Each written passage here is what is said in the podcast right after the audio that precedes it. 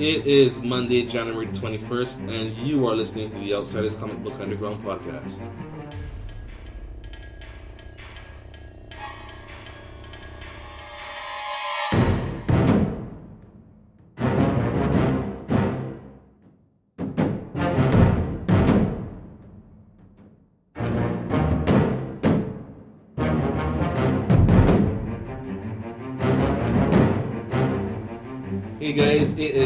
Is Errol Barrow Day here in Barbados, and you're listening to the Outsiders Comic Book Underground podcast. I am Wade Wilberforce Allen here with Khalil Goodman. Mark, he was a secret superhero. Gibson. Mark Ollie. no song you agree with that, Ollie. You're not a fan of Errol Barrow Day? A little skeptical. Uh, no, no, no, about our wild day. Oh. About Mark. Oh, okay. yeah, Mark has gone us here very late today. We're recording pretty late. We should have been here hours ago. Everybody's tired and sleepy, but you know we love what we do, so we're here to bring you another podcast. Right. Officially, my bad. Yes, especially Mark's bad. Um, we're gonna let Mark start some news. No, what do you have for us? Gibbs? Oh, Khalil? Okay, Uh, what do you have yeah. I've got a couple of news items for us today. Let me just pull them up. The first one is we all saw, I'm assuming, Red. Yes, the we saw 2 Red. teaser trailer. Not the full trailer, the teaser trailer um, has come out, and we see that Morgan Freeman will not be in the sequel for Red 2. Did he die last Yeah, I think he's dead. Yeah. Has that ever stopped anybody before? But Bruce Willis, John Malkovich, Mary Louise Parker, and Helen Mirren will return. And we also have some newcomers, Sir Anthony Hopkins and Catherine Zeta-Jones. I'm still killing the black guy in movies. I mean, that's still happening. Yeah, Really? yeah. But as I heard on, on another podcast recently, now they die in the middle, so that. That's so much better.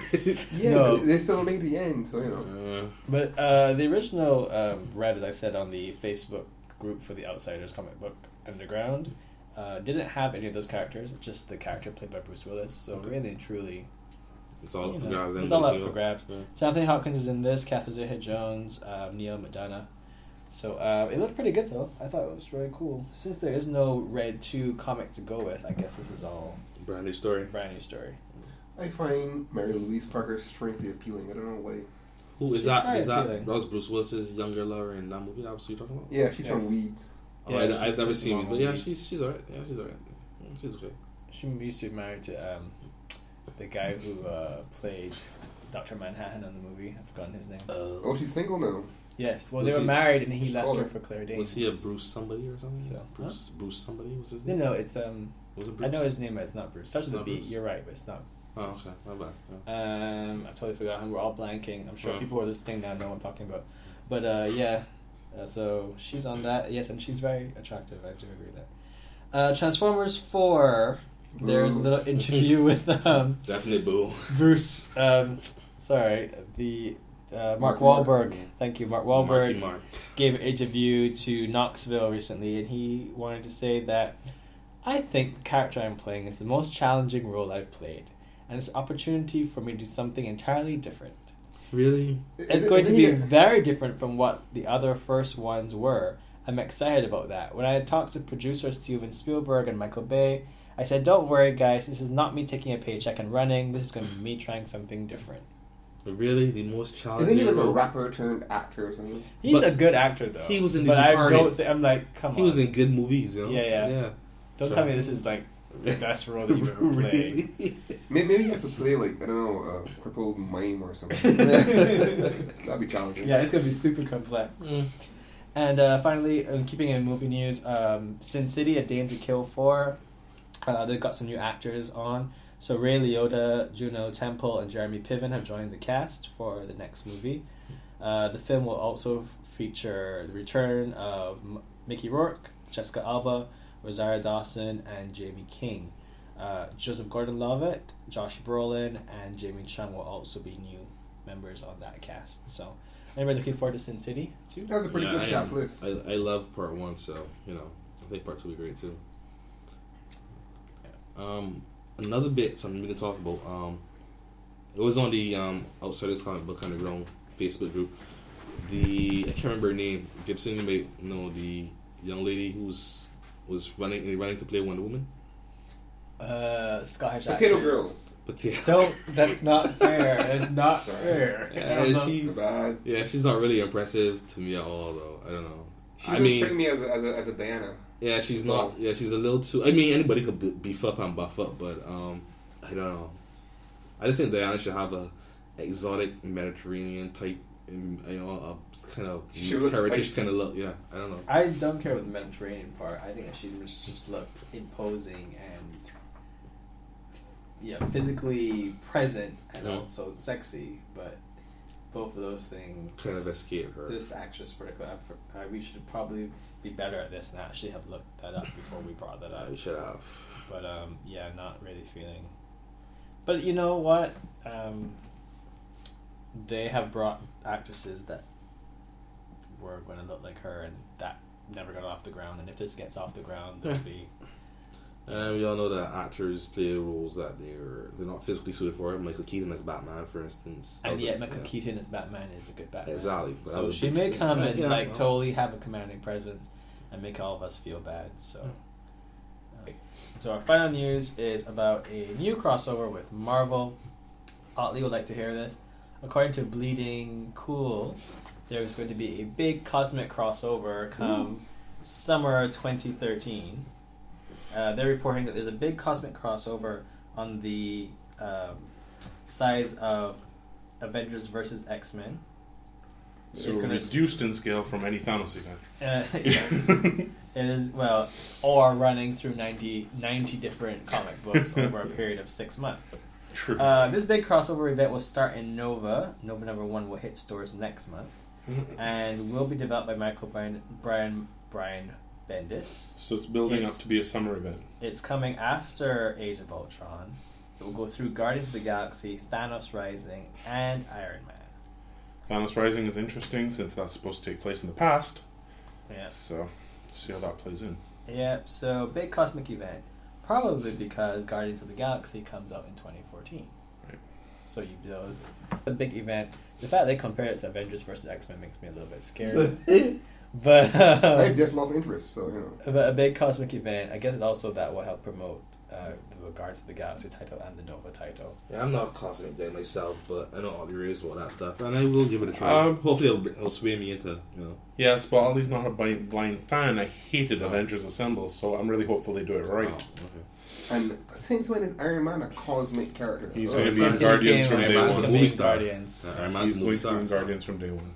He's taking a holiday from Earth to go gallivanting around with with Guardians, and it looks like he's going to be replacing Star Lord's role. It's just I don't like how they're letting the movie universe dictate everything they do in the comics. Yeah. We've already had that discussion, and it, it, We did, it- yeah. you know. I'm more interested in the fact that all the titles now are. I t- we talked about continuity, but are Mm. really playing fast and loose with continuity. Yeah, when is this happening? Captain America, Iron Man, Fantastic Four are all happening in other worlds, really. Mm.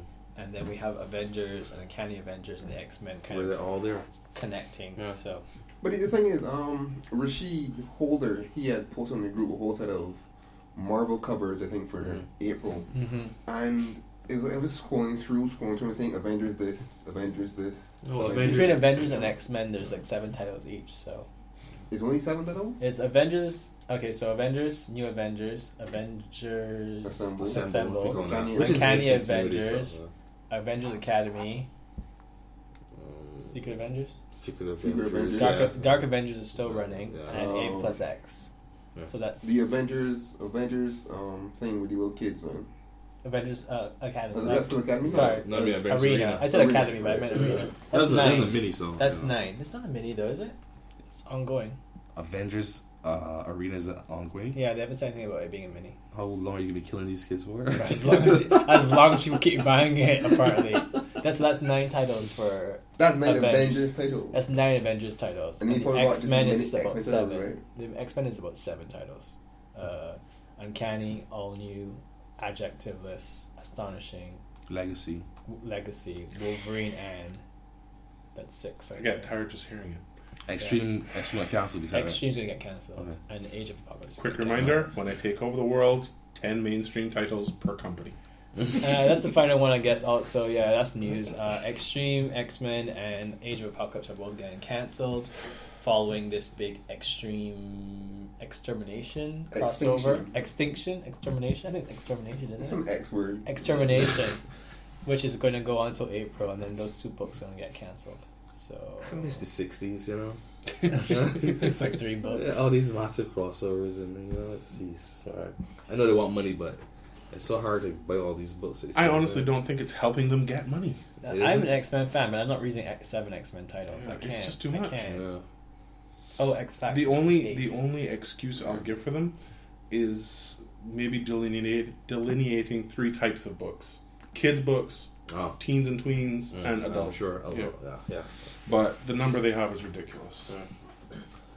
All right. Um, I do believe it is time for reviews, and we're gonna start with Batman. Is it? Yep. Okay. If you guys have been following Batman this past few months, you know it's what's been going on. Death of the Family. The Joker is back, and he's put all the stops. He's batshit crazy, and he's doing some crazy, crazy stuff.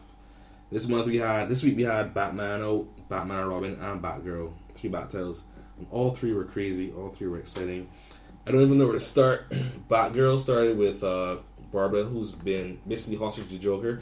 Joker has her mother captured, so she has to do what he says. If he wants to marry her in some bizarre ceremony, um, her brother shows up, uh, tricks Joker into tricks Joker and Batgirl for his own purposes. Um, and Batgirl attacks Joker. She gets beat down. Eventually, at the end of the book, the Joker pulls out this platter with a cover on it, and there's something in it, and it's covered with flies and blood. We don't know what it is. That's Batgirl. Batman and Robin, basically the same thing. Batman attacks Robin, and Robin has to fight Batman. It turns out the end, it's not really raw Batman, it's really some Chinese martial artist guy, right? Who was one of his teachers? Who's one of his teachers. And Joker, he kills, Joker kills him because he was about to kill Robin. And at the end of the book, Joker pulls out a platter again with something gross under it. And we don't know what it is.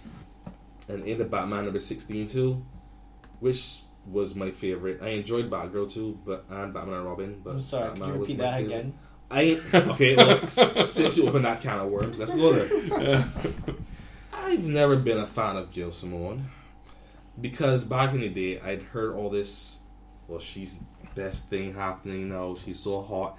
So I snatched at her books because I was expecting some really good. I guess I made my, my hopes too high. And when I read her book, it was like, I don't know. Which book was it, man? I can't remember. I think I can't remember what it was. I think it might have been a Birds of Prey back in the day. It may have been. I think so. Did you did you ever read um Secret, Secret Six? Six. I did not read Secrets. I may have read one of those issues. Secret Six was also written by Gail Simone, and that book was awesome. I may have let it go because I wasn't that impressed with her um, Birds of Prey. Nah, seriously, you got you got to go back. You know, check on it on comics. Yeah, I don't know. I, I I don't have a problem with it because I enjoy Batgirl, but I, whenever I pick a Gail Simone book, when I give her it feels like a Gail Simone book. I don't What do you mean to say it feels like it's written by a woman? It feels like a Gail. I could tell. I could feel Gail Simone coming out of that book. It looks oozing out the pages. That's not necessarily a bad thing, but that's just what it is. Right. Okay. Oozing out the page. We really need to be able to put facial expressions on this podcast from time to time. Uh, so moving on to Batman. Batman's invaded Arkham. He's tracking down the Joker, and the Joker is prepared up the wazoo waiting for Batman. He attacks Batman with flaming horses. Yeah, that's what I said. A An horse, actual an actual horse on fire. Um, bunch of inmates in. By the way, that was sung to the tune of Alicia Keys in my head. Really? This horse is on fire. Ah, no. Lord. That is funny. Okay. Right, That is so funny. um, right, Batman's attacked by all, and the Joker is. Well, actually, you know what? Let me just run through the issue, then we talk about all the stuff that happens. Mm-hmm. Um, at the end of the book, again, Batman is put in a position where he has to surrender to the Joker, and the Joker pulls out another platter covered in blood and gore, and we don't know what's under it. So that's basically what's happened. Next month, it concludes with Batman 17. Wait, wait, you missed one thing though. What did I miss? He he puts um, Batman in In an electric, electric chair, chair. and pulls the switch. pulls the switch, yeah. Obviously, Batman's not dead, but at the end of the backup story, which is just Joker talking to a couple of the other villains, Riddler and Penguin, he pulls out a platter covered in blood and gore again, and there's something under there, and we don't know what it is. Okay, now into the book. My main concern with this storyline is that I think Snyder and DC have kind of painted themselves into a corner with Joker. Because, I mean, where are you going to go after this? You have to either kill this guy because There's an R here. Right, there's no or because he he can't escalate any further. When a villain comes back every different new storyline, he has to escalate, he has to do something new, something crazier. And the Joker is gone all out. There's no there's, there's no else for him to go on. And I can't see Batman just saying, "Okay, Joker, you've been bad. Slap on your wrist, back to Arkham after this." This is carrying it too far. Back to Arkham. Um, they are in Arkham. Yeah, I, well, you know what I mean, right? Scott Scott Snyder- This this guy, you see what he did here? He had a bunch of bodies stitched together, like, like um, human centipede, tapestry- a as a tapestry, tapestry, all and painted, Alive. and they're still They're alive. alive, yeah. I mean, Scott Snyder really? said on Twitter, "We think Joker is going to go away Jim. for a while." No, No, no, no, he didn't say retire. He said go away a for a long, while. long, long, long. Yeah. long while. I mean, you can't do. Well, not only that, but I mean, his physical condition just in itself is Yeah. he's got to be horrible. The only How is way- he living past this Exactly. to begin with? I mean, unless something magical happens, he's without a face. I don't know if um, DC level plastic surgeons at this point they can fix that, but Yeah. this this book was so creepy. I mean, well, remember the the year that the Joker was away, he spent a bit of it with the doll maker, Hmm. who apparently is this crazy surgeon so, dude. yeah, who your face maybe. stitching on faces for you know however long. But this book has a real, I mean, it, a horror feel. It's It a was- horror. I would not. I literally would not read this midnight by myself at night in the dark. It's It was not even pull, pulling punches or, Yeah, or it was insinuating. really it's full on horror. Yeah, it's very creepy, and I mean, Batman. I, this is bitey bite, but I would have made a phone call to Metropolis. I wouldn't do this my shit myself. I would have called somebody. You know, come on, Yeah. X rated and do some shit here. But anyway, what do you guys think? Who who is he going to call? Call Superman? That's what I would have Do you, called. Yeah, do you said really want the Joker to get his hands on somebody like Superman? Really? How is he? Get his hands on. How is he gonna get his hands on Superman? How is he doing all the shit he's doing right now? No, Come on. I understand what Mark is saying because um, there is a, a feeling that the Joker is It's prepared for everything. is a little bit Omnipresent. omnipresent. That's the feeling. because I'm Ru- getting. I'm, I mean, there is a little kind of loose timeline, but he is somehow basically able to um, place place Barbara Gordon's mother Mm. on a, a nail bomb, cut off her finger, distract Batgirl, distract Nightwing, distract Tim and And the, Damian. and Damian. And the Teen Titans because he's got how to get them to Yeah. Collect all the villains and also Yeah, Alfred. keep yeah, Alfred, yeah. keep Batman on his toes. Like there's a lot of stuff happening. He's he's he's omnipresent. He's There's- also There's ridiculous, a sequence in one of, with one of the Robins. I can't remember if it was Damian or um, or Nightwing and Teen Titans, but there's a sequence where he's the, you you see the character bubbles of the thought bubbles that that Robin's having, and Joker says it out loud. Everything yeah, yeah, he's yeah. thinking, He, he knows what panel I'm by thinking. panel. Yeah, it was uh, it was like Teen Titans I was that was just like so creepy. It's like really he's way ahead of all of you. last week. Uh, there's also a kind of um, the fact that he is able to at the beginning of Batman, he has the the guards dressed as Batman and Robin dancing, Dancing, and they've been dancing, dancing for days. for Days. Days. Because if they don't stop dancing, they're going to get electrocuted. And their feet are bloody from it. Yeah. Yeah, yeah. There's a lot of of. My of, thing um, is, I mean, I know Arkham is, but is it really an island? Or is this in a video game? I don't know. But anyway, no, nobody, nobody's realized what's going on. Nobody. I'm not questioning that part. The I'm point I'm questioning that, questioning though. is is the Joker's ability to be everywhere at once. yeah. He is very much. I mean, it, this is horror, and he's very much. Uh, um, I said this to Otley and you guys earlier. He's kind of like Mike Myers in Yeah. um, Halloween.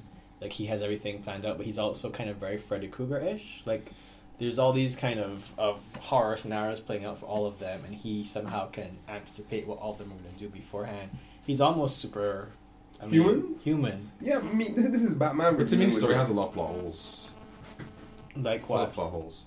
I mean, like, for instance, like I said just now, why is nobody? Why is nobody realize what's been going on in Arkham? The authorities should know. I, Where, where, seriously? are, where are the inmates in Arkham? I mean, all the guards. Well, no, sorry, the guards. And the Don't they have to send are- are there. reports to somebody all the guards are reports there. My, I don't, I don't question that because Arkham has always seemed to me like, uh, you know, You just uh, forget about it. y- well, the fact that all of the Mental the, asylums all of are the kind of like inmates, yeah, they're dumping. Not mental asylums We have Joker and Killer Croc no, and those the, kind of the people. Very fact that they put those insane people in Arkham all the time and they escape, escape and they You should return keep to an Arkham all it. the time. Arkham is clearly that's not that's not my issue. My issue is, Is more it so. in mainstream continuity? Is it run by by Blackwater? Um, no, it's run. There's a Blackgate prison for the regular Right. Right, yeah, criminals. right, right. Arkham is run by Jeremiah Arkham. Arkham. Privately, Yeah, Yeah, but I'm saying as Gotham Police Force and the mayor and the governor, know. the state and everything, this place is a breeding ground for terror.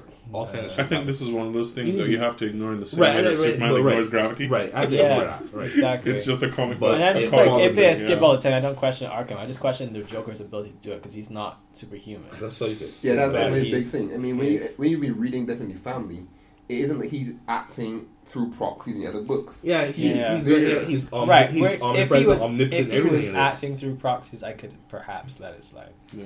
But that that being said, this is a comic we're reading where Batman punches a horse.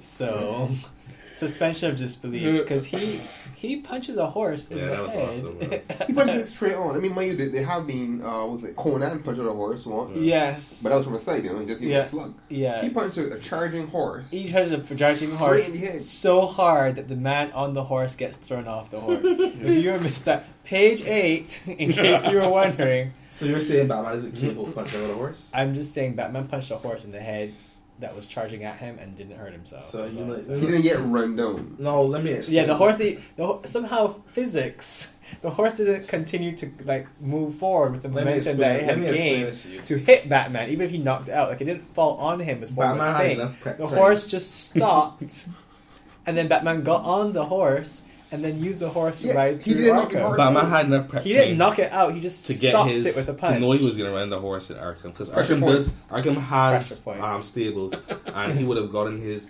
bat anti horse exosuit and bat anti I horse am gloves not. I'm, and punch I'm it out. just saying. If you're Bat fans, bat fans, I know you agree with me. if you're questioning if you're questioning the uh, legislation in place that makes sure that Arkham is looked after, I'm questioning how come physics does not work in the I, Batman am just, world. I'm just shitting you Oh, I'm out just because I saying. totally I know, agree. I know, I'm just I totally agree. There's a donkey punch joke here because somewhere. and we can't argue because there's a donkey.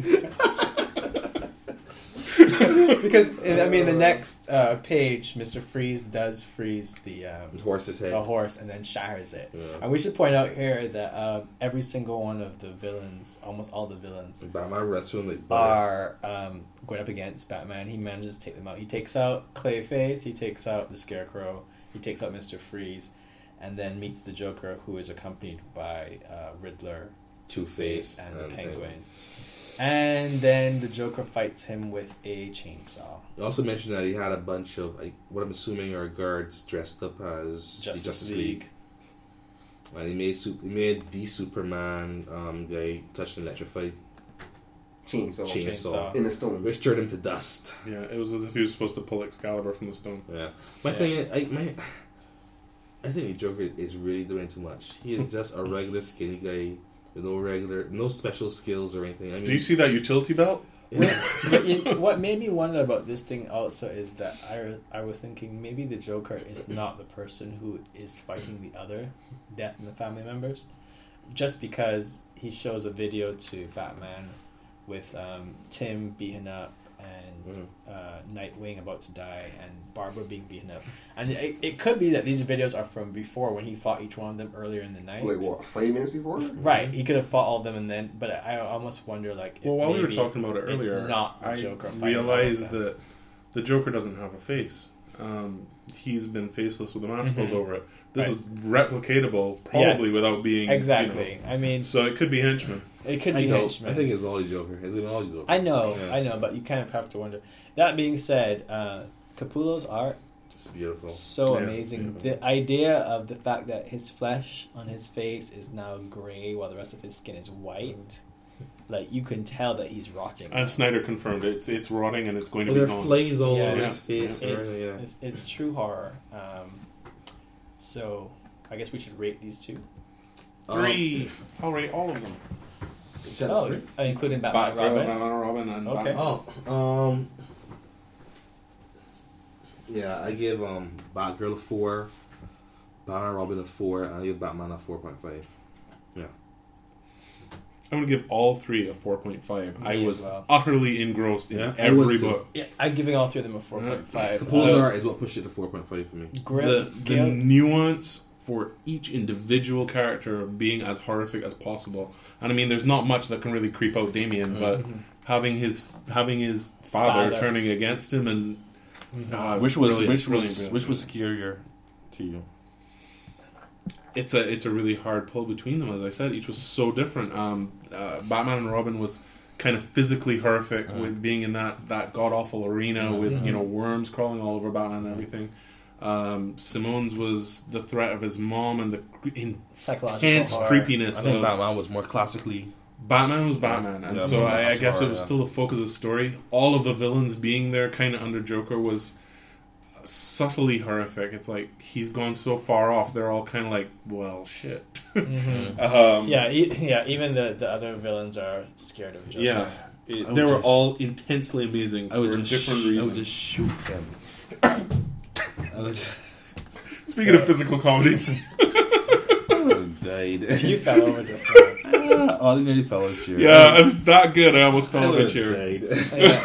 and I don't want to keep this going on too long, but that whole thing about where he keeps calling Batman his king and darling Yeah, it's really creepy. is super creepy. Yeah, Sexually, like I ambig- said, you Joker, sexually ambiguous Joker Yeah. just makes it more. and he's gonna die. He's gonna be back, but he has to die. He has to die. I feel almost like Scott Snyder setting up so that he has to die and nobody else can touch Joker for a while. He's almost Scott Snyder actually said a new care what- definitive Yeah. kind of Joker story. But they asked Snyder about that, so they said he doesn't really care what anybody does with his characters. After once he's done with yeah. yeah, yeah. yeah. he doesn't care. All right, I give it four point five as well. Gibson.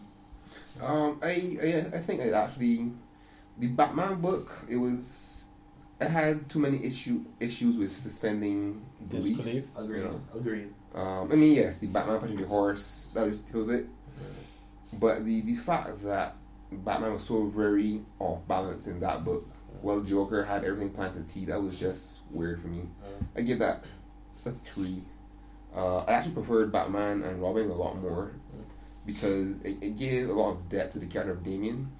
And I mean, yeah, he's a little snot punk pr- ninja brat kid, right? But he actually seems to care for his dad, Yeah, Yeah. he does have a tolerance of caring. He just loves his dad. you know. And, he and even even at the end of the book, where he was, you know, being concerned for people like Alfred and so on, he, it showed a bit more depth. So I give that a four. Alright, before we move on, um, bets, guys. What do we think is under the platter? It's a MacGuffin. I think it's a MacGuffin. The But- theories are bits of Alfred, bits of um, uh, Tim. Batgirl. Tim. They know that Tim is missing, so that it's Tim. I think it's Miss bits Alfred, but Tim is missing.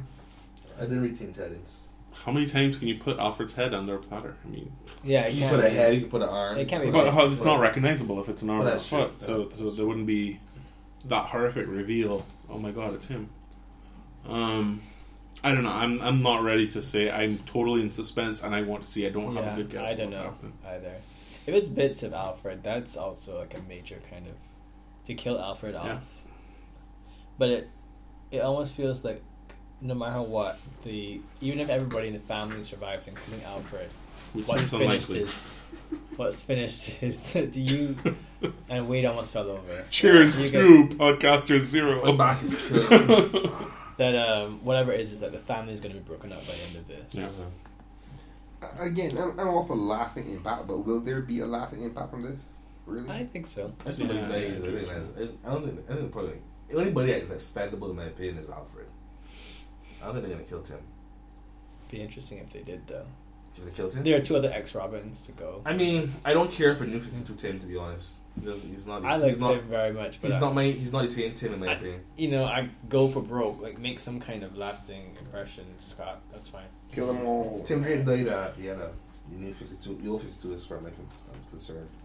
Anyway, moving on to our next book for review. That is what is it? Frankenstein, Agent of Shade. Which I did not read. Frankenstein, Agent number S.H.A.D.E. number sixteen is the last in this last book in this um, title. has been cancelled. So, uh, going through the synopsis quickly, uh, we see people who seem kind of monstrous meeting up. They acknowledge that a Homeland Security agent is surveilling them. Uh, they go upstairs and somehow release like virus monster particles out of their mouths into a bomb. The bomb is a missile which flies out over Central City. Uh, we see Agent Carl Martin, who's a so- Homeland Security agent, surveying them. He calls them the Plague. Apparently, he's been surveying these people for five years and has spent millions of taxpayers' doll- dollars on them. Uh, so, Frankenstein and the creature commandos attack. Um, Frank knows his blood is going to neutralize the bomb, so he straps a lot of explosives to himself so that he'll bleed because he doesn't normally bleed. Uh, he jumps onto the bomb, explodes, and explodes his insides. His blood neutralizes the bomb, then he comes down and fights the Agent Plague, who are all turning into monsters. He exploded and then came around for somebody. His stomach explodes all over the bomb, then so that it neutralizes it. Yeah, he's still walking around. He can't die. He's not. He's not a alive, so Oh. he can't die. Oh, Uh, he explodes his stomach, uh, reforms, and then um, kicks the shit out of the plague along with the other agents, creature commandos. Um, and they move on to the next place. And Agent Carl tries to convince Homeland Security of what happened. He's relieved of duty, and the creature commandos go off to fight for another day. And that's it. That's the that's the book. I did not read that, so I have nothing to say. Did the rest of you guys read it? I, Yeah. I, I gotta say, Frankenstein Agent, Agent of S.H.A.D.E. isn't a book that I would pick up month after month. Mm-hmm. I'm glad it's cancelled. Really? Oh, I feel entirely opposite to you. Frankenstein Agent of S.H.A.D.E. was a big action comic with a lot of personalities, hordes of undead being slain by the dozens, conflicts in which there were consequences with lasting effects. Overall emphasis on teamwork and the importance of fighting for a better tomorrow. It's everything you want in a superhero comic book. Do you know what I think was the biggest part that was missing? The fact that was people didn't recognize Frankenstein Agent of S.H.A.D.E., so they okay, just pick it that. up. But art, um, the art wasn't killer from from month to month, and so I think that weak point. I agree with that. I think that weak point um, hurt it pretty badly. Um, other than that, the story really was good. The characters were compelling and interesting. Um, I, I quite liked it. Yeah. Um, Frankenstein's going to end up in Justice League Dark. Unfortunately, Which other isn't a bad thing. I, I'm quite happy about that too. I, I made this a quite quick synopsis so we could discuss it, but um, this final issue, I'm like a Legion Lost, just finished, um, and that is a book I'm glad is finished because that was terrible. but Legion Lost is done, and it kind of finished with the idea of, of keeping it open ended to fight another day, and this book finished the same way.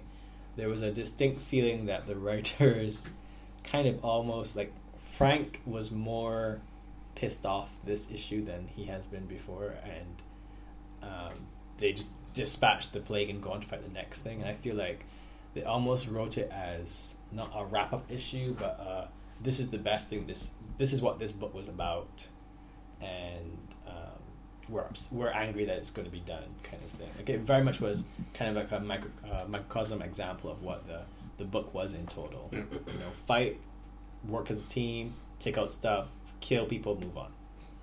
But um, so Frankenstein Agent of S.H.A.D.E. is done. I'm sorry to see it go. I don't know. I I I would prefer to see characters like Frankenstein be on team books, uh, because, and I, I I would like them to be on on more high, on higher profile team books, so it'd really be like this huge turnaround that somebody like Frankenstein was on Justice League, you know, uh, because Justice League doesn't have well, they now got Captain Marvel, but before traditionally Justice League doesn't have a full time mage or magic user, somebody who's familiar Mhm. with that side of the world. That's the things. I mean, they would bring people like Zatanna. off Yeah, well, Frank isn't a magic wielder though. But he's familiar with it. He's familiar with it, but he's not a magic wielder. I, I like him on Frankenstein Agent of S.H.A.D.E. because it's it's a kind of fun premise. It's a Frankenstein, a werewolf, a vampire, and a creature from the Dark Lagoon on a team fighting. Like it's kind of wacky, but it worked. I think better the same way that he'll work well on Justice League Dark because it's more of a magic book. Mm. You know. Um, But again, that, that premise isn't like that. isn't terribly new. I mean, you've got uh, Hellboy for that sort of stuff. Right. It's a, it was very much Hellboy, but uh, it was DC's Hellboy, and I thought you know this was cool, but unfortunately not a lot of people were reading it, so it got cut. But uh, I liked it very much. I, I'm going to give it a three point five. As you said, Mark, the art is an issue for me. Yeah, um, I'm going to give this particular issue a three. I'm sorry to see it go. I would have liked to see more. I would like to get better attention in terms of, Mhm. of talent on it. I feel like the last issue, fifteen, was a better finish than this one. Sure. Because it was a crossover with the Rot World, but it was stronger. Yeah. You know, for me, That- But welcome, Yeah, three. welcome to Justice League Dark Frankenstein. Look Yeah. forward to seeing you there. Yeah. So how's it rated? Three, three point five, Three. three. Okay. Yeah. It was solid. Okay. Um, moving on. Um, are we gonna do Captain America or Captain America. Okay. All Captain right. America number three. Previously, a year has passed since Captain America was stranded in the wastelands of Dimension Z to the evil machinations of Arnim Zola.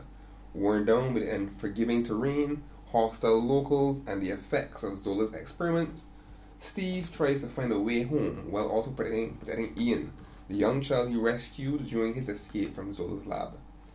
But after narrowly defeating a giant mutate, Steve and Ian were captured by the Phrox, a primitive tribe native to the Dimension Z. The Phrox mistook T- Steve and Ian as minions of Zola, their sworn enemy, and have sentenced them to death. Well, sentenced them to beheading by Cap's own shield. That's pretty much the synopsis for the last issue, and it picks up pretty much from there. For me, what was kind of cool about this issue is that you got um, flashbacks into on on both sides. You got Mhm. flashbacks to Zola's family um, back in 1929, the Zola ex ancestral castle, and you realize that Zola has come from a family of degenerate psycho mad scientists. Uh, Wait, wait, wait, wait. That's not really true. he was a giant. I'm not saying it's not necessarily his father. well, there's a lab full of chopped up body parts. Those were his. But his father was just like a a nobleman. That said, from what he says here, more interested in physical stuff instead of this scientific whatnot. Based on this panel here, Yeah, but it's still a whole castle filled with you know body parts. all and stuff. his. But yeah, um, so you get a, be- a brief, you know, flashback into who um, Zola is, and then we see his relationship with his daughter clone child thing, who he tosses into a arena, ver- unarmed versus lots of armed Zola monsters who are all armed with various sharp objects, and then we go back to Cap, who is about to be beheaded. Unfortunately, Ian is supposed to go first. Cap, despite his physical trauma, you know, manages to pull through, free himself from his um, manacles, and save Ian from getting his head chopped off with Cap's own shield, which is surprisingly sharp. Hmm. In any case, um, Cap's fight back um, to avoid execution kind of gets one of the natives on his side, who is who then sees Cap released to his care. Um, get a flashback for Steve as a child. He meets a girl, Deidre. Uh, you know, they have this whole little connection. Cap at that point was still a bit of a, you know, bleeding heart good guy who, despite his pint size, stepped in on a on a fight, which was none of his business. He gets his ass kicked for his troubles, but he makes a friend. Back in Dimension Z, Cap is recuperating. He's using his skills as a artist to do some painting to pass the time, but he's having all sorts of strange pains leave him gasping for breath. Unfortunately, Cap tries to convince the local who is now his um what's a good word here? Uh not warden. Who who's care who's providing care for Cap and is not a bad word, yeah. yeah it's, it's the guy who's taking care of him in Oh, this not warden. environment. I know Uh, there's a word you want, but parole officer. right. Unfortunately, he gets his parole officer killed. Cap is telling this guy about, you know, standing up to the tyrant, making a stand for himself and his people. The tyrant overhears and shoots the guy in the face. Brax, or rather, Blazat. Um, Cap manages to get his shield, starts fighting back, you know, the usual he fool. But he gets his ass beat. He's very in not very good condition. He gets his chest sliced open, which you would think would lead him to death. Cap manages to stumble off into a quiet corner, only for the big reveal on the last page where Captain America somehow has uh, a armed Zola robotic face embedded in his chest. Creepy. And that's where the book ends, with Zola, Zola Bot telling Cap, You must protect your Zola here, Rogers. He is your new closest friend, literally. What do you guys think? I, I, I did a review on this on, on the in the group. um, I Facebook group. my Facebook group, yeah. I um totally thought that nobody could do it after Brubaker. That whole Cold War style storytelling he did for Cap, I loved it. Super Spy, it was like you know James Bond on steroids, and um, I didn't want to see anything else after that, and I was really upset when Brubaker said he was going to leave. But Remender has totally changed my opinion. He's won me over. He's gone in a completely different direction. It's all sci-fi and horror type, and it works. It's great. Cap has lot. He's always been a man of the time. He's a man of his own land. He's in an alien culture, and he has to adapt. Zola is sufficiently creepy. He is. I mean, we always thought it was only Red Skull that could give Cap a run for his money. Zola has come as a major player. He is creepy. He's evil. He's putting people's heads on dogs' Yeah, bodies. he's always and- been horrific, but I Yeah. think they've taken him to a Well. more insightful, just kind of extreme yeah, level. Yeah, how- it's creepy. Um, the flashbacks to 1929 um, Manhattan and stuff is great. Um, see Cap, Cap meeting his later best friend Arnie Roth, who was incidentally gay. I mean, not big, but anyway. Um, we see um, Zola, how he came up, and you get some insight into his um, um, motivations. Um, he had fat daddy issues apparently, as everybody normally does in comics, but whatever. uh, Cap's getting weaker, I guess. Ju- Now you see what Zola did to him with the um screen, the screen in Cap's chest. I wonder how that's gonna play out. How he's gonna get it out? Is it just subdermal? Is it embedded deeply inside? Who knows? There has to be a reason for it being there, apart from Yeah. just having a face in your chest. So we don't know what it's doing to him. Yeah, is he is he being taken over completely? Uh, well, I did read that it's gonna be there's gonna be a tug of war. Um, I remember was saying it's not gonna be quite like how Spidey and Doc Doc Ock are, but you know, it's something like that. So Yeah. yeah, I'm I was looking just, forward I to was just it. looking for the that interview actually to Right. quote some things that he had said, and he'd said, uh, for him, Arnim Zola is an underrated villain who is always you know serving Red Skull or back in the background. So he just wanted to show how a super villain he is. That he's basically you know Mengele, but as a super villain. Yeah. You know, uh, he has no empathy, pure sociopath, high level genius, who telep- telepathically communicates with his mutant, mutates and can copy his digital consciousness. And so he thought the idea was interesting that if he could copy Red Skull's consciousness into a new body, why couldn't he copy his consciousness? And so basically, uh, the thing here is that Arnim has infected Steve with his consciousness. Yeah, and I um yeah, it's great. Um, another thing on the art, Romita Jr. He's not been very strong as of late last few years, but I I enjoy his work in this book completely. You know, I It think he's been in the older books. He's been trying to go towards the center Mm. instead of embracing this, his own style. Mm. And in this, he's re-embraced his own style. Yeah. It's very solid, Yep, solid work in his own stuff. It's a Uh, lot better. It speaks to me more than it did in Avengers versus X Men. Uh, I'm I was trying going to to say that's very stuff. nice of you, Ali. I am still not a fan of his artwork. Well, I think as it a was- whole, but in this title, it works It for works. the most part. Have you ever seen I his just don't older like style? his yeah, his older There style. was I an his early style, yeah. '90s book that he was on. I'm trying to remember which one. Was it New Mutants? There was a book that had He was on horrific X-Men at some point, demons and Mhm. and that kind of stuff, and his style for it worked really well Yeah. for that Yeah. book. It if you was- ever see if you ever see his work in Spider Man, I mean Spider Man back in the I have my essential black and white. I should have brought it today.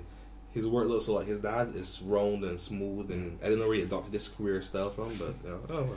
I think it's divisive, and so that's probably why he tried a more neutral style going back the last few years. But it doesn't work with, with half and half. Yeah, It works when he goes full on with right, it. I right, right, right, right. Uh, I was. Oh, sorry. Go ahead, Gibson, because you you haven't waited. Once again, I wish you could put faces on the. Oh no, um, I don't know. I, I wasn't terribly thrilled by this issue.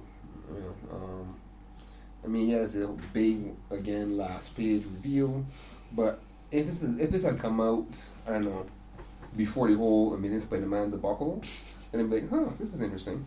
But it just seemed like you know a cut and paste of what's going on in Spider-Man. Ooh, Captain America got slotted. So I'm not, I'm not This terribly is, this is thrilled. the with new it. adjective. Yeah, now. yeah, yeah. I'm not terribly A thrilled. with villain it. takes over a body. Oh, he got He's slotted. So, uh, how do you guys rate it? I give it a four. Yeah, I think a four for me too. Yeah. I, I'm really enjoying the whole the whole sap and feel of the book. Yeah. It's great. By uh, for me at three point five. I just I'm still not totally sold on the art, but I do like the story. the, the kind of you know the movie retro horror. You know, of I it was just thinking about it a little more. Sorry, uh, the the art for me makes it more otherworldly, which really Mhm. brings that whole thing home. Yeah, yeah. And that final panel, for example, where he's like his chest is ripped apart. and There's that kind of techno organic Yeah. stuff there. That looks really good. But um, and the weirdness of the Phrox also helps. Um, I do like that Steve is trying to get the Phrox to revolt against Zola. That was something something he would do, trying to bring them together. Yeah. So um, he's got a good voice for him. I don't know if these flashbacks tell me much about Zola or um, Cap, but I'm supposed to guess we're seeing them both in their younger selves for a reason. But so far, yeah, uh, I like this title. I like where it's going. I like it a lot. I, I like the previous issue, but this one I'll give it a two and a half. Good lord. Really, Gibson? Really? No, I- Seriously? I'm not really feeling it, man. Not not this issue. Thank you, Mr. Cowell. All right, so uh, moving on to the next book, Avengers Assemble, Mark Otley. Um, yeah, uh, quick setup. This is coming off of the horrible, horrible Thanos storyline that Avengers Assemble did the first 10 issues, I think. Um, they've put a new team on it. Kelly Sue DeConnick is writing, and Stefano Caselli is doing art. Uh, I like Stefano's art, by the way. Um, so, basic setup: Bruce and Tony Stark have a mutual friend who goes who goes missing, a scientist named Sergei Sorokin and they made a wager over who could find him first, and they roped in Spider Spider Woman and Thor as their partners. Stuff got a little crazy. Um, they found a research a research facility in Antarctica full of bodies and artificial bacteria that kills its host or turns them into monsters. Captain Marv, Captains Marvel and America joined the hunt and found Sorokin, but also the plot's mastermind Young Guang Han. So things got ugly when Hulk got infected with the disease and he's now kind of psychotic. This book starts off with Hulk facing off with Spider Woman. Spider Woman's trying to give him a shot, and Hulk is trying to Hulk. Give her a shot. Yeah. Um, the the main elements of the book, mm, okay, she gets her own Hulk, gives him an injection. Uh, we find out that Sarkin is basically working with the, the bad guy here, but the bad guy kills him. Um, so pretty pretty early on, and then the other teams work on trying to stop the the plan from reaching fruition, which involves um, thousands of gallons of water heading down to of infected water heading down to the village. So they would either all become infected and die, or become infected and become monsters. So some quick planning: Hulk, Thor, Captain Marvel work together, solve that problem. Um, go into a room with a whole bunch of bad guys, kill them, stop the bad guy. Well, Hulk does a, a bit of movie reprisal where he basically grabs a guy by his head and throws him into a wall. So that ends the whole situation, and that that happened in three pages. Um, the rest of the book concerns itself with the wager, where uh, Captain, uh, sorry, Wolverine basically says both Hulk and Tony Stark lost that bet because they found um, Sarkin. And the bet was that they would have to walk naked from the Baxter building and back. So they set off to do this. Um, Hulk and Tony Stark walking naked Why down the does Bruce street. Banner have to turn to be Hulk to do that? I imagine he can't be happy about having to do this bet. so he would be in rage mode. so Tony Stark cleverly uh, is carrying um, a cell phone jammer and blocking all the cameras until Spidey shows up with a proper camera and takes that picture for the Bugle. So it ends with the headline of the Daily Bugle: "Naked Justice" and the picture of Tony Stark and the Hulk on the front. The book is Pixelated out Yeah, yeah. the book is lighthearted and it really doesn't take itself very, very seriously, which is part of the problem I had with the previous storyline. Um, Avengers Assemble just seems to be a. I'm going to use it. It's a movie time, but fluff. It, it's just all show. Um, there's lots of you know really solid one-liners and and you know setup events which look good in a in a layout, but don't have a lot of depth to them. Which was just like the movie. Oh. Pretty much. I, I don't have an argument with that. I don't have an argument with that, but I love the movie for what it was. There we go again. Yeah. Um, so yeah, I mean, for what it is, it's fine, but it, it's not something I would go after regularly. Uh, I'm going to give Avengers Assemble itself uh, 11, um, a two and a half. It's readable, but really, meh. I think I get a chance to pick this up, so I can't weigh in on it. Yeah, for me it was it was it was a read, but it did nothing either. And I am gonna Nothing. go with Ollie and his two point play as well. Yeah, it wasn't. Yeah, whatever. Could have read it or not read it. Okay, if both of you are giving 2.5s, what was your rating? Well, uh, like I said, I, I enjoyed it. Um, you know, a a lot of banter and stuff. But honestly, I didn't really care about the story. I wouldn't have used it as toilet paper. Um, oh, squeeze it with two. Yeah, I mean, this is a book that he would somebody who saw the movie said, "I want to read Avengers." And Yeah. you just give them this. Right, You- well, the you idea know- is it's the book Yeah. that's not connected to anything else, so you Right. can read it and enjoy it and not have to worry about You but know what it this is book in has continuity. heavy- It is, it is. It is in continuity for the rest of the universe. It's Is supposed to- it? It is. Yeah, that's what they said. Well, it's but in the it said. same way that Astonishing X Men is in the continuity, is in stuff has some kind of impact. That makes on me it. very, very sad. But it, It because also- but it's not linked to the other books. Like if they're not crossovers, linked, they but won't yeah. have that. right. It, if it's a crossover in the other books, it shouldn't. Because what you're telling me Right, is there there is is all- 616 Thanos who did This- not know that, that a cosmic cube was made on Earth. Yeah, I was six one six Thanos.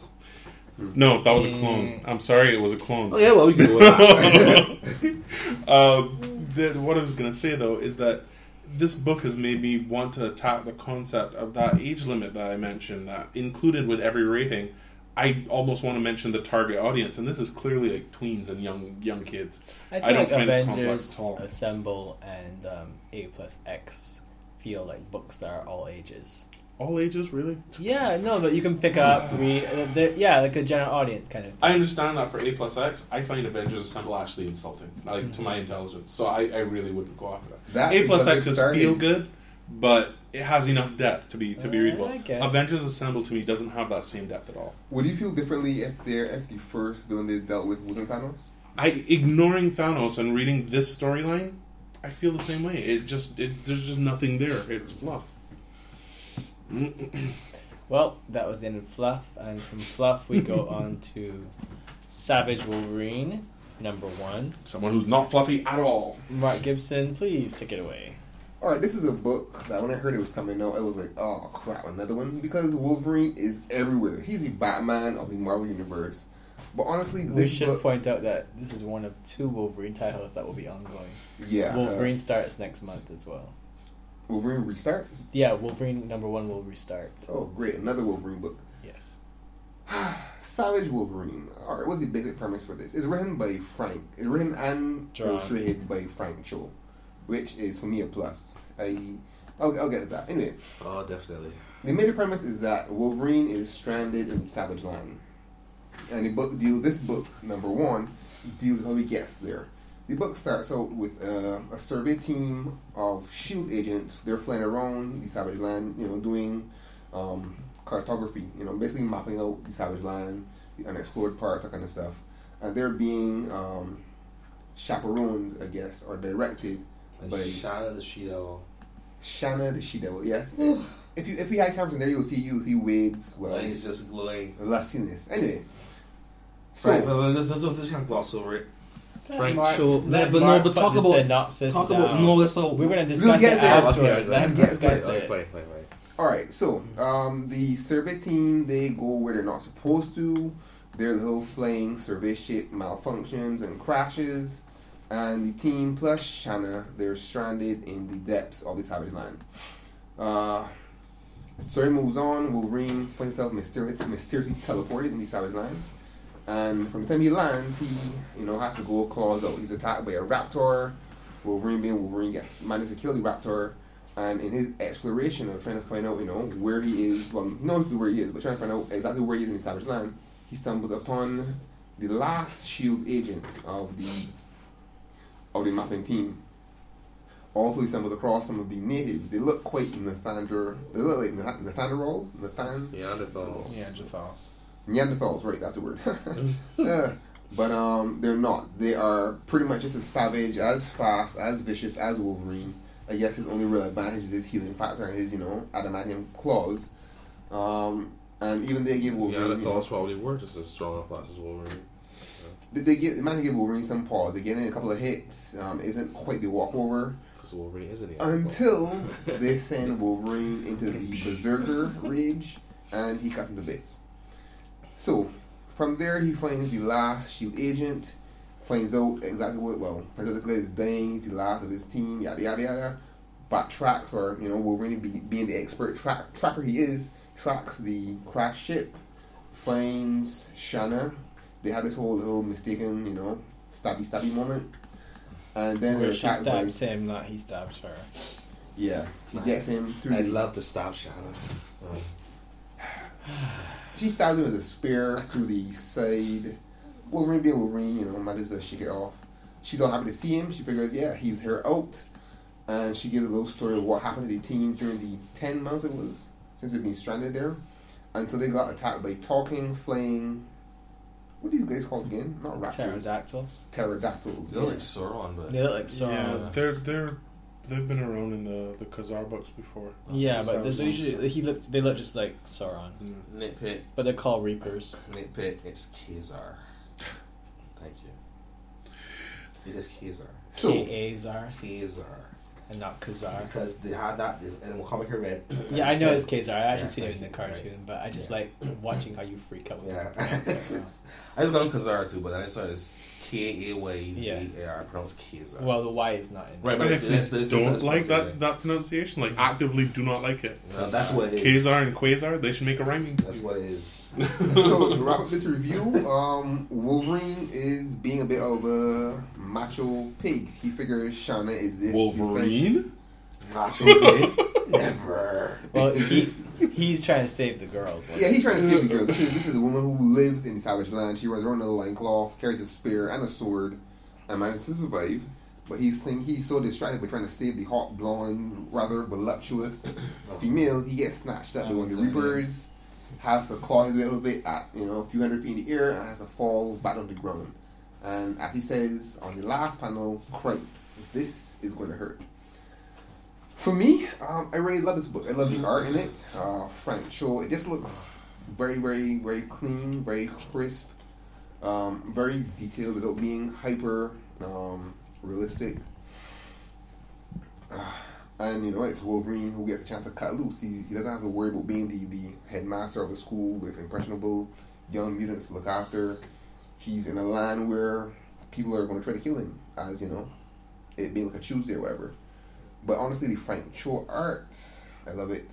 I love it. I like it a lot. Frank Cho is amazing on pinups and drawing chicks. I think he was on that book Ghost back in the day. You Yeah. yeah. the Ghost at Phil Noto, right? Yeah, Frank Cho, Shanna's, Shanna's bazongas in this book are Bazongas, baby. yeah bazongas. Is Yeah, that your professional opinion? yeah, I mean it's cheesecake, so I'm gonna talk that way. Yeah. Bazongas, I mean. And he must have done a study on how to draw breasts. I mean, when she sits back, they lean back the right way. When she jumps off, they jiggle the right way, and they're not just like balls or globes. They just they move like real breasts. This reminds me of the interview with the programmers for the Lara Croft games. When they were getting more and more advanced, they talked about how much physics went into yeah, animating yeah, Lara. breasts, yeah. So in every panel that she appears, I actively focus on her breasts. Nah, this is good stuff. I'm not surprised with it. Yeah. I'm surprised. Yeah, you see, when I say that I do not like this book, everybody assumes because I'm not looking at her breasts. And that's probably part of it. Well, I've never known Frank Cho to be much No, to be okay, a writer. so let me ro- so let me tell you what I I wrote in my know. notes. Okay, Frank Cho did a Shanna the She Devil miniseries in 2005, Yeah. which was actually quite good, uh, and did a follow up miniseries in 2007. And I feel like this is supposed to be the Shanna miniseries ongoing from that. That they said, well, we can't have that because someone's gonna buy it. So he said, oh well, if I put Wolverine in it, and they're like, okay, yeah, sure, and that's what it is. The fact that Wolverine gets teleported into the story, literally teleported into the story, No it- explanation. with no explanation, it totally feels like he does not deserve to. He doesn't. He's not supposed to be in this story. I read the story twice, and I felt both times like Wolverine really should not be in this story.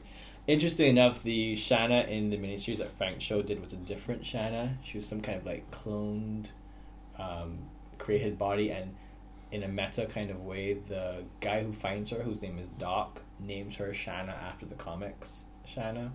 But anyway, this is obviously the uh, six one six original Shanna. We're gonna add the miniseries did not happen. Um, the art looks great. I really like the art. The whole story, I don't care for. I did not enjoy this book. I was like, I don't care if he's story. Wolverine feels Yeah. tacked on, Yeah. and I don't really care about Shanna in the Savage Land otherwise. But maybe I would if it was just her, because I like if it was like Red Sonja, like if she was she ends up on the on the island by herself, she has to fight the natives. They gotta figure out what it is on the planet that's stopping the ship from working. Then I would- maybe would have been interested, but Wolverine just took me out of it. Here's the thing for me and Wolverine in Savage Land. There's no challenge for him there. None. No, There, he is not in any danger. And- There's nothing that's going to kill him. No, and it would be more if it was just her because Yeah. she can die. Yep. And if it's part of the Savage Land It that would be she her does not skills know, against- yeah. then we see her skills and we see why. And they obviously felt like if we just have this woman in this book by herself, maybe it won't sell. Or if it does sell, people want it to be a cheesecake book all the time, and we can't add something on it. So this way we can balance out both people who are saying it's just TNA by having Wolverine on, as well as having her a bit It's more. T A and C then.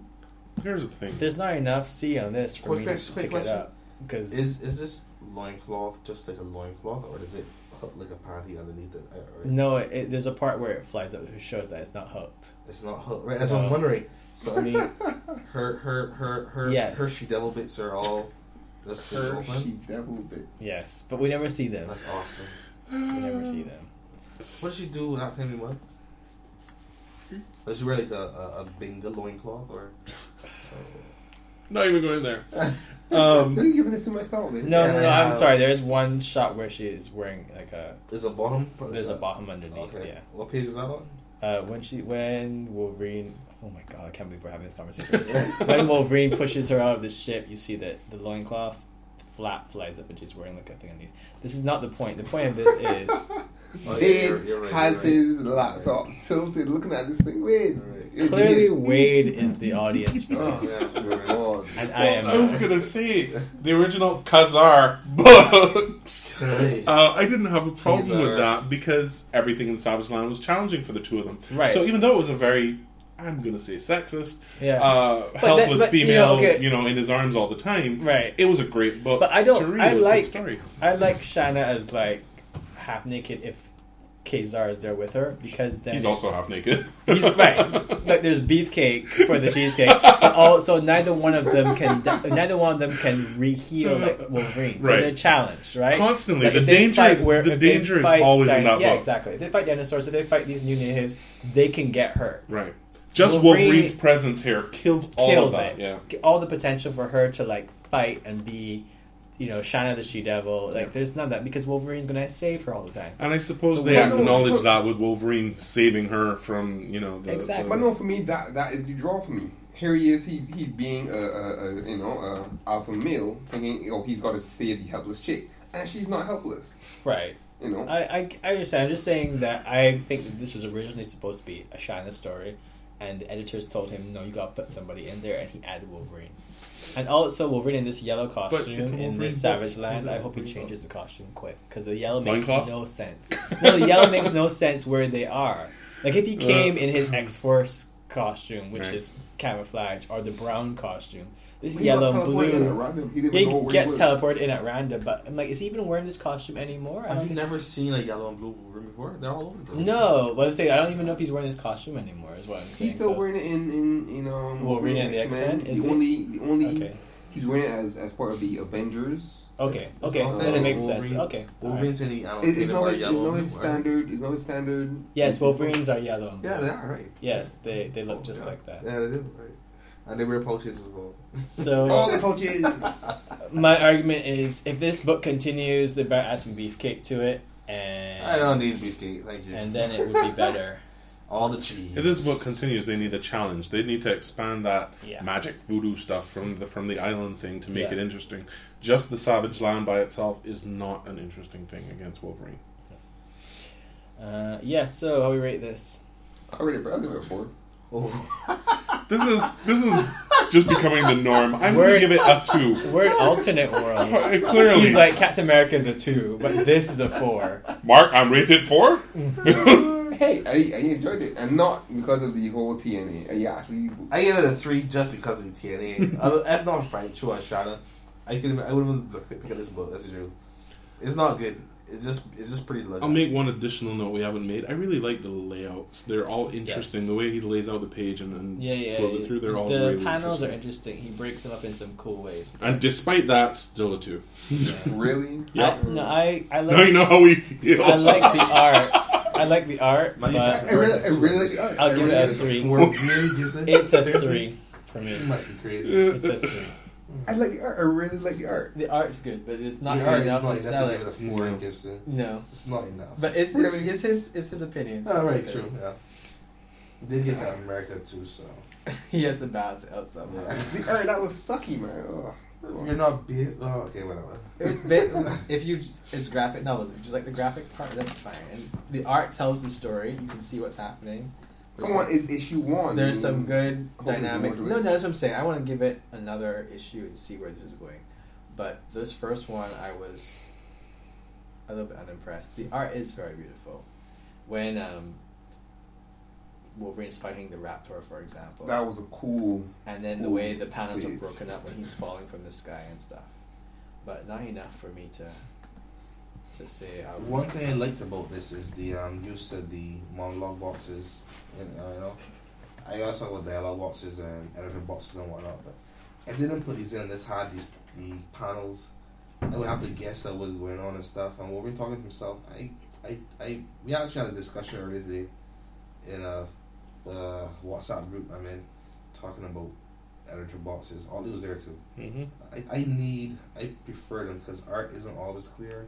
And to me, they add when they're done right, they add so much more to your story. I am all about internal dialogue. I don't need the editors to tell me what's happening. well, it kind I of want- substitutes one for the other. For the other. Right, as I'm saying, if Yeah. the, if the if the person is thinking that's fine, but I don't want the editor to tell me, Mm. you know, yeah, true believers. If you're looking for this, check this issue. No, I don't need that. But uh, I liked it when they did it in really short fashion. Um, for details on that, see so and so, amazing, yes, amazing so. That's fine. I need that. That's okay. But um, yeah, not like in this book. Yeah, yeah, art's pretty though. That's very pretty. Um, that's our last book. Um, Yeah, that is do you have any um what, it's recommendation time already? Yeah, for me, it's Indestructible Hulk continuing to be awesome. Um, the story this week was a little crazy, and the art It was, was a little offsetting. crazy with the AIM. Yeah, I remember. I know. They did all the good Hulk stuff. There, there's good Hulk stuff you should do in a Hulk book. They did it. Yeah. And also, like, the whole uh, Hulk being truly indestructible. That was good. Yeah, I think they're gonna, you know, play up that aspect based on the title of the book alone. But um, because of the the ongoing It was still surprising, though. There were things. how that I- indestructible he was. Yeah, yeah. I don't know. I mean, liked I've it. seen Hulk take pretty pretty well, I big mean, stuff. thinking I a think nuclear they're bomb and stuff, but it was still just like, oh, that's cool. yeah, I think they're taking it to an extreme. And I like how they put him up against like AIM.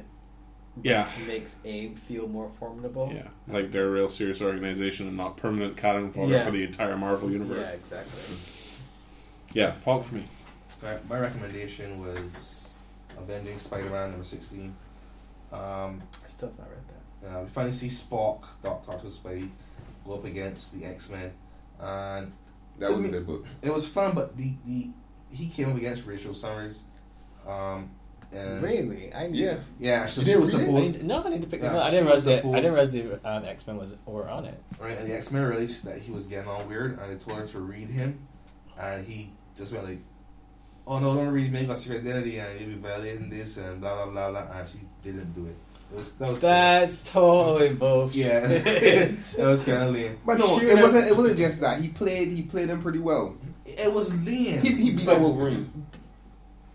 He, I would still he do al- it. right. He also he also showed definitively once and for all that He's super Wolverine cannot play around Spider Man. I Yeah. still, He beat well, ass. but telepath, Yes and no. telepath still. I guess it depends on whatever you need for the story. But telepath still read people's surface thoughts. Right. Like- and she's saying that he has she can't be any straight thought. She has to actually do a mind Right. Oh, okay. reading. Uh, he he threatens her saying. Captain America wouldn't want you to do this. I like, okay, I won't do it. it was so stupid. I feel like Rachel Summers would just rip into his mind just, Yeah, exactly. just because. Yeah. All right. Yeah. So, but it was fun. It was fun. Um, yeah, it was cool. Uh, we finally gonna see that Barney Jackal is gonna be doing some stuff again, cloning people and whatnot. So we have to wait until he runs into Quentin Quire before he really gets a, a reveal. yeah, yeah. But at least I asked him a question that a telepath can pick up what's going on. Someone needs Rachel's pretty strong though, isn't she? Yes, she's very strong. Yeah, but she does it. So. Whatever. Um, my recommendation, I was telling you guys about this this morning, is uh, Morning Glories, which is a title that's going coming out under Image. Yeah. It's uh, written by Nick Spencer and art by Joe Eisma. The two of them are the creators. I got a nice little tweet back from Joe Eisma today about when I was saying how much I was enjoying this. Um, a quick premise: It is um, six kids who go to a prep school uh, called the Morning Glory Academy, and um, each of the kids have specific skills. Not all of them that we've seen yet. Not powers, just skills. The reasons they've been chosen. By the time they get there, you realize that the school is very creepy. All the teachers are basically testing the kids for some unknown reason. Um, and by testing, in some cases, uh, if the kids don't pass tests, they're killed by the teachers, although other students don't realize that. Um, it is very, very good. I read a bunch of them today, and the art's great, the story is great. It feels a lot like Lost, though, which is a little bit disconcerting. Every time one mystery is kind of fixed, three more pop up. I don't know what the hell is going on half the time, but the um, characters are really, really compelling, and I recommend Born Morning Glories uh, on Image Comics. Very good. Yeah, sounds interesting. Oh well, for my recommendation, I stumbled across this Marvel series. Uh, it's kind of like a three-parter. It's Marvel Universe. Uh, the first one is Marvel Universe versus Wolverine, followed by Marvel Universe versus the Avengers, and finally Marvel Which y'all Universe. say y'all hated? I, I I've only know well recently read the entire um. Battle. When I talked about I Marvel still- versus the Avengers, I still think hated it's stupid. it. I still think. I, I I'll still I think it's stupid, but he's recommended it. It's his recommendation. He said it was stupid. I like I said, I finally got a chance to read read all of them. Told you. Uh, our basic premise for this, and the story does um, span across these three like trades. Um, it starts off with Wolverine, and at the start of this weird virus um, outbreak, the virus itself turns people into cannibals. So it's not strictly zombies, Right. uh, but more it, it kind of like delves people, reworks people They're back still- down to like, still very human. primitive, Yeah. um, very primitive they're not dead or impulses. anything, yeah. Right, so they're not undead, Yeah. but they're just consumed by, by a hunger to eat people. Uh, so the whole story start, starts there, um, and the, the I guess the storyline kind of weaves between the three series or minis, I guess. Um, Wolverine ends up going up, against, going up against a very very primal Hulk and coming with one arm. The story picks up again in Marvel Universe versus the Avengers, where the lead character is Hawkeye, who by the end of the book is the last Avenger. He does not hold up. All the Avengers, you know, go to the dodo. And even Hawkeye himself, he comes to a very, very bad, Very bad end. sudden, Very swift, sudden. violent end. Unexpected end. Uh, Which still makes no sense to me. Why, why did he do that? I, I, I, don't, I don't understand. So, yeah. Don't get it. Uh, and the final bookend of the series is Marvel Universe versus the Punisher. That out of the bunch wasn't my favorite because I mean it's just Punisher. Move just a around the source of dude. plague, though. Yeah, you finally sort of the plague. You find out Punisher's involvement. He ends up pretty much being the last costumed, Mm. sane um, person on Manhattan Island. Um, the rest of the island has pretty much over the course of like four or five years completely gone feral. Mm. It's split into tribes. One of the leaders of the tribe is actually Spider Man, Who's patient zero? who is Patient Zero. Um, so it is, it is a very interesting twist on on um, the whole kind of kind of like a, variation of the whole zombie apocalypse thing. Out of my of the three of them, though, my favorite was Wolverine because that was but that probably made more the most sense um, for the character of Wolverine.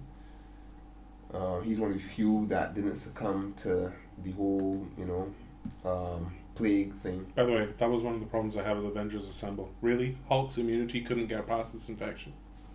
Yeah. Overall, while I, while I did find this entire series of books interesting reading, the whole question of this whole plague thing. I mean, some some people should survive. Yeah. Wolverine should survive. Clearly. Deadpool should survive. Hulk should survive. Yeah. Captain America should survive. But you've got people like like Hawkeye and and and Punisher, you Hawkeye know, should regular much immediately Joe follow the- people. yeah. But didn't Punisher get the immunity from when he became immune from when he released the plague in the first place? I think. Yeah, he got some super mega dose, but right, and that's what made him immune. Hawkeye was was running around, Yeah. you know. He had an arrow for that.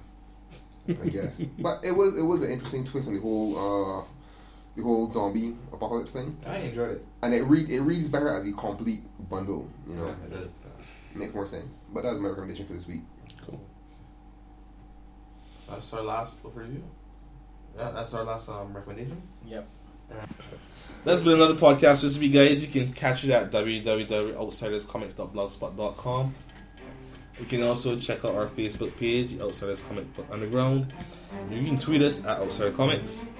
As usual, guys, go get your comic books on Wednesdays and come back again next week so you can review along with us. Have a good week, and we are out.